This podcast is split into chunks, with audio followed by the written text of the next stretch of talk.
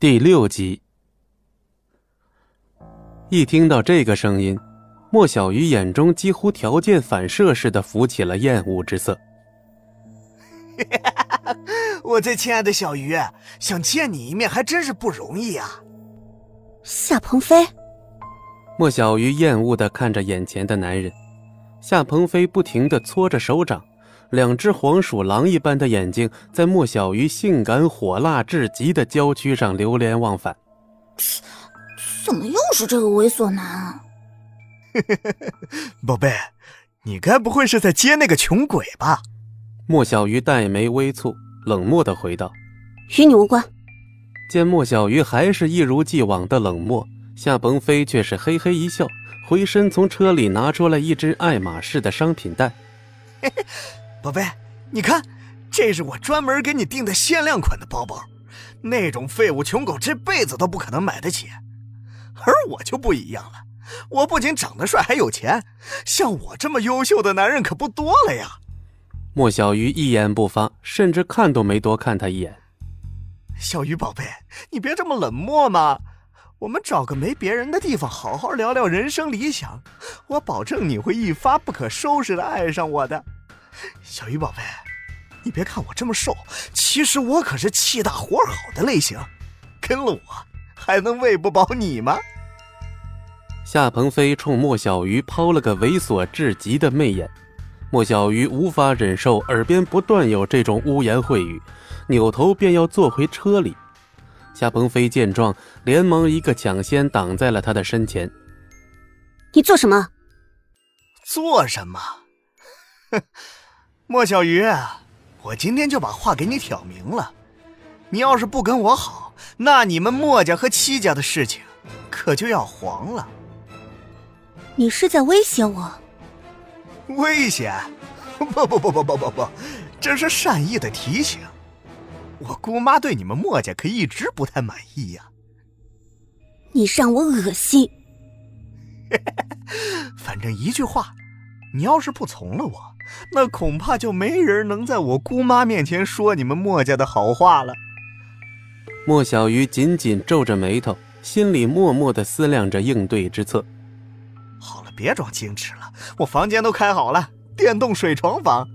夏鹏飞说着，伸手要去揽莫小鱼的纤腰。别用你的脏手碰我！什么脏手？莫小鱼，你可想清楚了？只要我一句话，戚家和莫家的合作就黄了。可就在这时，夏鹏飞却突然发现面前二女正看着他的背后，脸色很古怪。夏鹏飞下意识的回头看去。却见身后不知何时冒出一个留着长发的英俊男人，一下从他手里拿走了爱马仕的商品袋。用假货骗女人啊！放屁！什么假货？哎，等等，你是？夏鹏飞心虚的反驳，可话到一半，突然觉得眼前这人有点眼熟，可还没等他认出来，啪的一声。被男人一个大嘴巴子抽翻在地，你，你是戚不义。夏鹏飞终于认出了这张脸的主人，顿时恼羞成怒：“废物穷狗，你也敢！”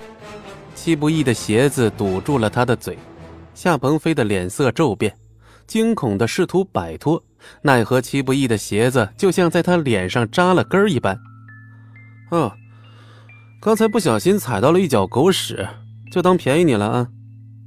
戚不义一边轻描淡写的说着，一边不紧不慢的点上了一支烟。啊，狗狗屎！江小曼直接就吐了。莫小鱼虽然也恶心，但是还在强装镇定。你是戚不易？莫小鱼有些惊疑不定的看着眼前这个身材挺拔、留着长发、浑身透着一股邪魅气质的英俊男人。这显然和他预料的形象有很大的出入。哼，怎么，连你未婚夫都不认得？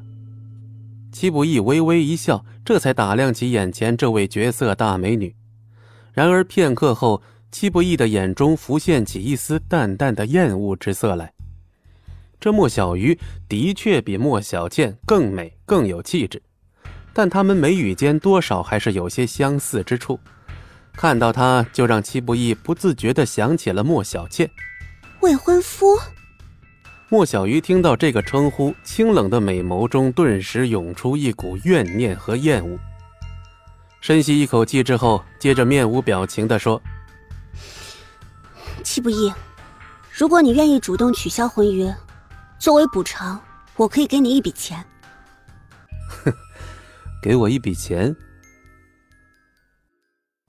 本集播讲完毕，感谢您的收听，我们精彩继续。